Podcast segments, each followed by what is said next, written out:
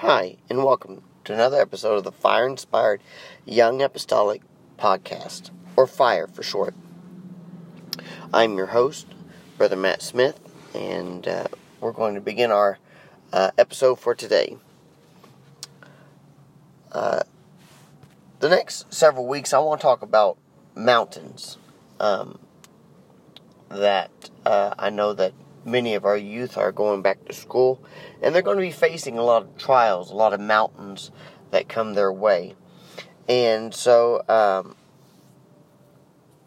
again, the next four episodes, we're going to be talking about mountains, and we're going to be discussing uh, what it is like to conquer something like Mount Everest, and how we can relate to this, uh, to overcoming our spiritual mountains that uh we'll either be facing or we are facing in our life.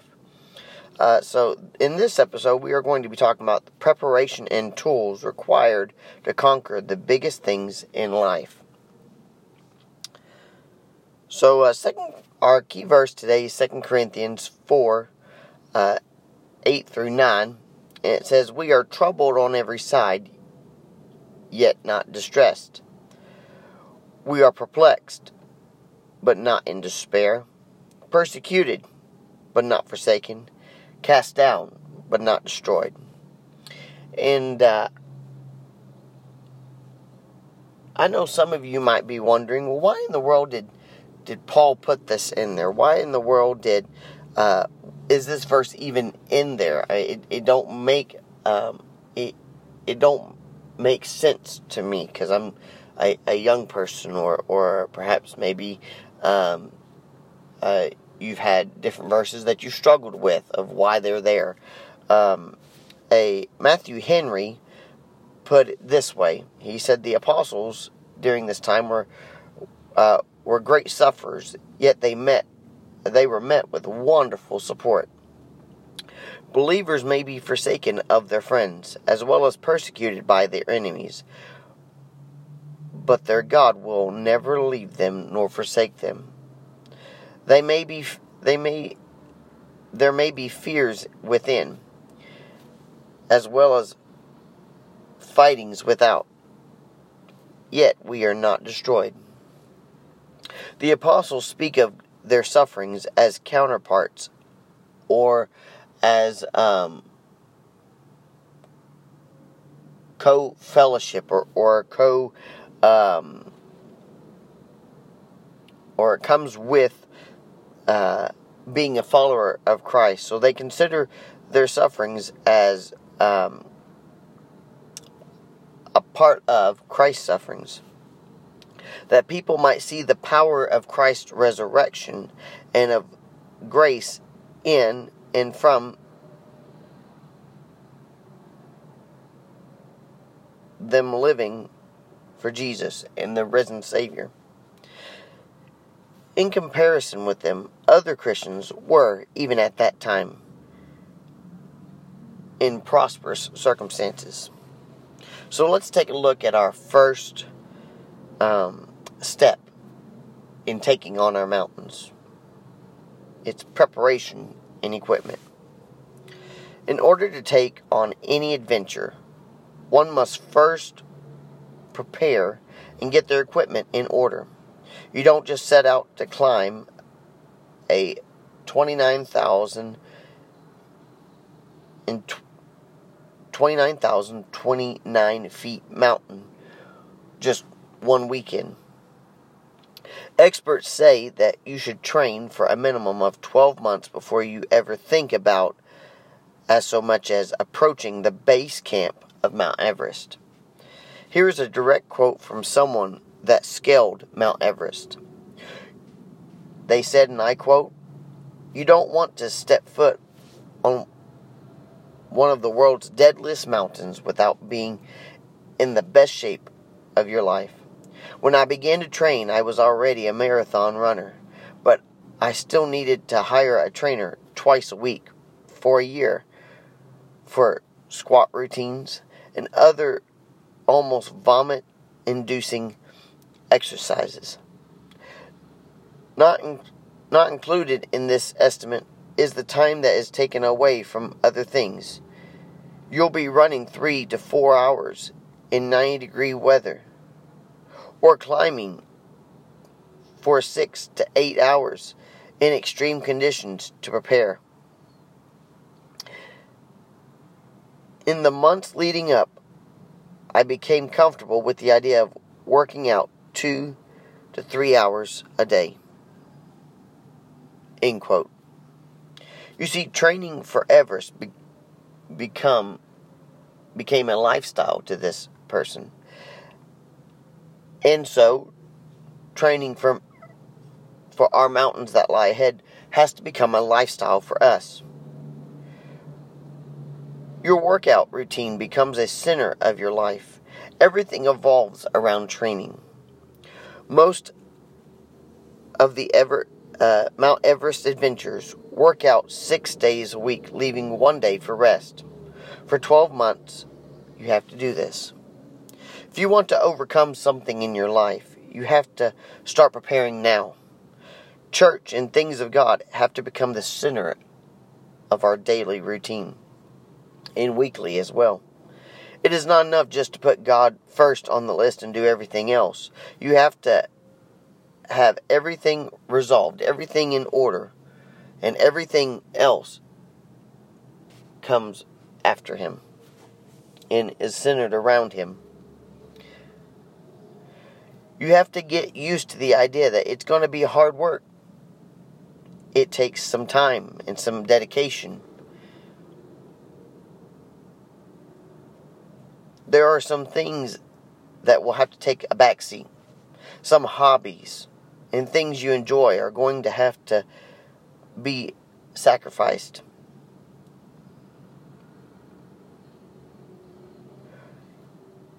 If you don't make Jesus Christ the center when you're going through your mountains and when you're preparing for them, then you'll never make it out alive if you don't prepare at first. I believe it's time we as young apostolic youth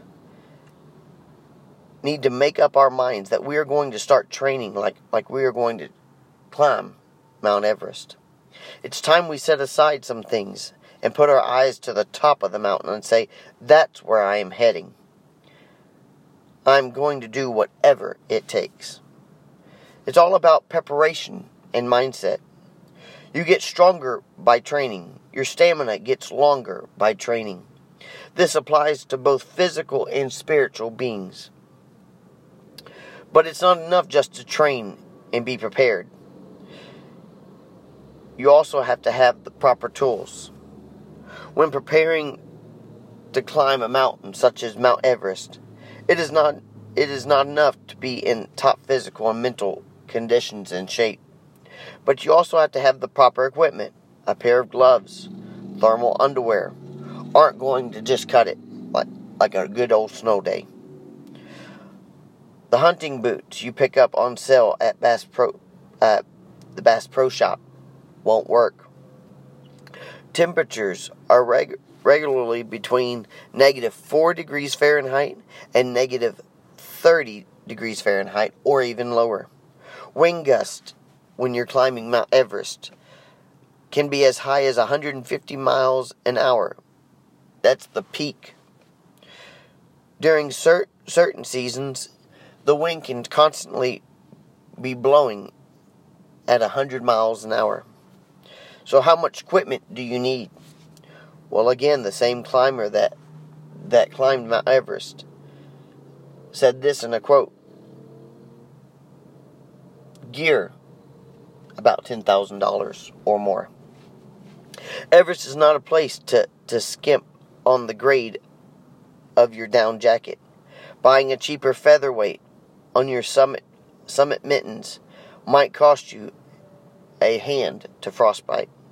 I never knew gloves could cost three hundred dollars or that I would own two pairs of them. The Arc'teryx hard shell starts at six hundred dollars. And down suits run about one thousand dollars. Before you leave, you, you also need to consult a doctor who prescribe you a chest of medicines from Diamox to anti-diarrhea remedies. End quote. And that's just on clothes. That doesn't even count the ice axe, the cooking equipment, the oxygen bottles, and don't forget the food. Thankfully, our spiritual equipment does not cost ten thousand dollars, but it will cost you dedication. Our tools for our spiritual mountains that we are climbing are prayer, fasting, and the Word of God. Prayer is simply communication with God. Matthew twenty-six and forty-one puts it this way: "Watch and pray that ye enter not into temptation. The spirit indeed is willing, but the flesh is weak." Praying constantly will strengthen you and allow you to fight off the temptations. Romans twelve and twelve puts it this way: "Rejoice in hope, patient in tribulation, continuing instant in prayer." Prayer is always constant, is what Paul is reminding us. This, this doesn't mean we face that. This doesn't mean that we stay face down on our knees twenty-four hours every day. Think about how much we communicate in our conver- conversations throughout throughout the day. A few minutes here, a text here, a message here, then maybe a snap Snapchat or two. Conversations never really stop. This is how we have to be with God. It's not enough to set set aside a few minutes during the day to talk to God. We need to be in constant communication with Him. Colossians four and two says it like this: "Continue in prayer and watch in the same with thanksgiving." Prayer should, should not be just, "Oh, I got to do this. Here I go again." Prayer should be something that we are happy to, to do, something that we look forward to. James four and three says, "Ye ask and receive not, because ye ask amiss," or you ask wrongfully, or in the wrong attitude, or wrong desire, "that ye may consume it upon your lust." It is important that when we when we pray, we pray with the right attitude, the correct one, and that our heart is right. We're not just praying it out of revenge. We're not praying it out of, um, you know, just for me, me, me, me, I, I, I. But His will be done. James five and sixteen says it like this: "Confess your sins one to another." Or confess your faults, I'm sorry, one to another, and pray one for another, that ye may be healed. The effectual, fervent prayers of a righteous man availeth or reveals much. Prayer is a powerful tool. Miracles happen through prayer. People are healed.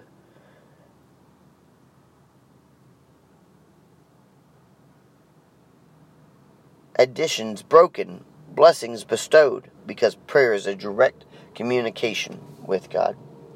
We shouldn't only pray when, when we have a need in our life. This is not how we build a relationship with the Almighty God. Think about it. If your friends only talked to you when they when they needed something, how would that make you feel? So why do you treat God in the same way? We should pray for wisdom and guidance in life, changing decisions. It is very wise to consult God in prayer before making a big decision that impacts your life greatly. Now, our next tool of training spiritually is fasting. People don't usually like to talk about fasting because it requires sacrifice and doing without. Fasting is defined as to, to abstain from all or some kinds of food or drink. We fast to starve our carnal man. Our body craves food, and when we deprive it of that, it puts us in a different mindset. So let us take a look at what the Bible has to say about fasting.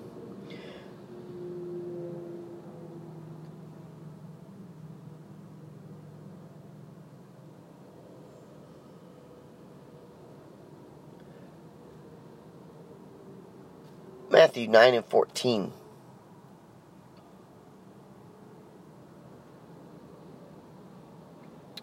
Mark two and eight, and Luke five thirty-three all say pretty much the same thing. It says, and then came to him disciples of John, saying, why do we and the Pharisees fast often, but thy disciples fast not? So here in this passage we find that fasting was not required of the disciples of Jesus at that time that Jesus was there. But once he went away and was risen, there were times of fasting. So what are some guidelines set forth in the scripture concerning fasting? Well, I'm glad you asked. Matthew six, sixteen through eighteen says it like this. Moreover, when ye fast, be not as the hypocrites of a sad countenance, for they disfigure their faces, that they may appear unto men to fast. Verily I say unto you, they have their reward, but thou, when thou fastest, anoint thy head, and wash thy face, that thou appear not unto men to fast, but unto thy Father which is in secret. And thy Father which seeth in secret shall reward thee openly. You see, when we fast, we are doing it to get closer to God, not for others to think high, highly of us, or more uh, that we're more of this than others. But when when we fast, we shouldn't constantly be talking about how hungry you are, or acting like it's the end of the world and you're starving to death. You should go about your business as normal and fast in private. You can fast fully to abstain or, or to stay away from food or drink. Deuteronomy nine, nine, nine and even verse eighteen says, forty days and forty nights I neither did eat bread nor drink water, referring to um, Moses. Ezra ten and six puts it like this. Then Ezra did eat no bread nor drink water, for he mourned. Esther four and sixteen puts it like this. The scripture goes, go gather together all the Jews, and fast ye for me, and neither eat nor drink three days, nights, or day. And these are just portions of the scripture um, that I'm reading to you. Uh, why? Because I'm trying to hit home a point of um, that you can do it. Paul uh, Paul fasted in Acts nine and nine. It said that he neither did eat nor drink for three days.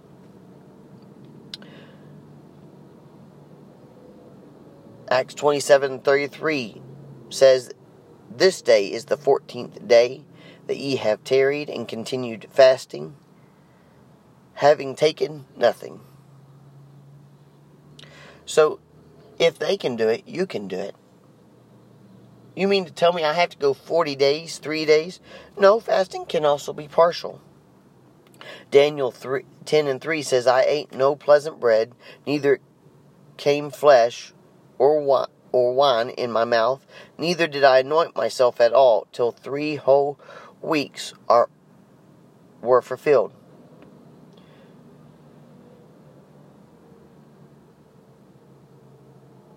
Much like prayer, fasting should be done with the correct attitude.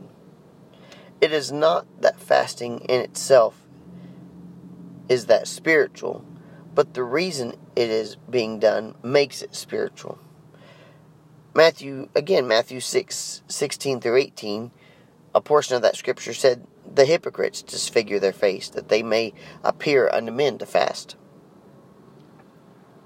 But Luke eighteen, nine, nine through fourteen, a portion of that scripture says, the Pharisee stood and prayed thus unto himself, I am not as other men are. Went on to say, I fast twice in the week. You may ask yourself, well, how long should I fast? There are many instances in the Bible, such as one day, three days, seven days, fourteen days, twenty-one days, even forty days. So as long, so as you can see, fasting is very important and allows us to grow stronger in our spirit. Fasting is an is extremely valuable and an important important facet or important aspect or important piece of equipment of our spiritual life. But it it is not an infallible, it's not just an automatic means of getting what we want from God, because Jeremiah fourteen twelve tells us that that God had gotten to a point where he said that when they fast, I will not hear their cry. Another example is uh, Second Samuel twelve fifteen through twenty-three, where David had committed a sin in that uh, he had fasted, but David's son died anyways. You see, obedience is always is better than sacrifice, as First Samuel fifteen twenty-two says. So now that we've talked about prayer and fasting, our last tool we'll be talking about today in this episode is reading the Bible. Second Timothy two fifteen says, "Study to show thyself approved unto God, a workman that needeth not to be ashamed, rightly dividing the word of truth." This verse is put in there because it is important that we not only read our Bibles, but we study it, we apply it, we break it down. You see, our Bibles provide guidance for problems in our life. The Bible teaches us about salvation. The Bible gives us the knowledge needed to grow in Christ. And it gives us gives us the answers to day-to-day life. John one and one says, "In the beginning was the Word, and the Word was with God, and the Word was God." The Word is literally Jesus Christ. Everything we need to know about Him is right here in the Bible. The Bible is a great and powerful tool, but in order to use it properly, we must train within and become familiar with it. As I begin to close this uh, episode, I want you to think back over the tools that we have discussed here in this episode. And I want you to ask yourself honestly if you had been using the tools to prepare yourself properly. Have you been have you been slack on Bible reading? Has it been a while since you fasted a meal, or perhaps a video game, or maybe even your favorite candy bar? Have you been praying? And has that prayer been getting shorter or longer? And if you answered yes to any of these, which even even I have had to say yes, you can change that. Make some time in your life to improve these areas. Remember, these Everest climbers don't become skilled just overnight. It takes practice. It takes time. And yes, you ha- sometimes you have to start out slow. So how can we how can we use this? Well, we can use it by maybe reading one more chapter a day in your Bible, or doing five to ten minutes more reading than you did the day before.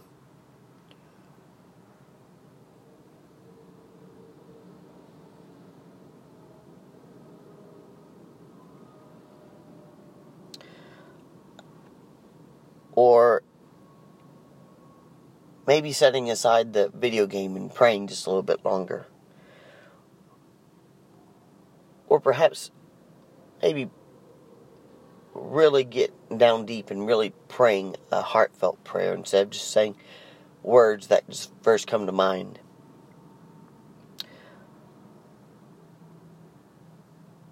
I hope and pray that God would give you the strength to use these tools so that you can properly prepare for the mountains that you are to climb in the days to come, or that the mountains you're climbing right now.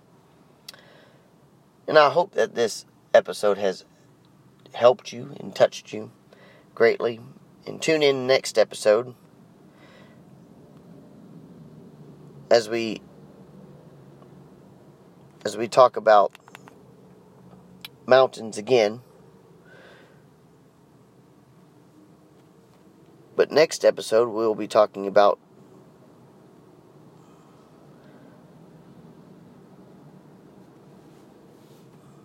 we'll be talking about our base camp. We'll not just be talking about our we'll not just be talking about our our uh, preparation equipment, but we'll be talking about our base camp. And then afterward we'll be talking about the climb.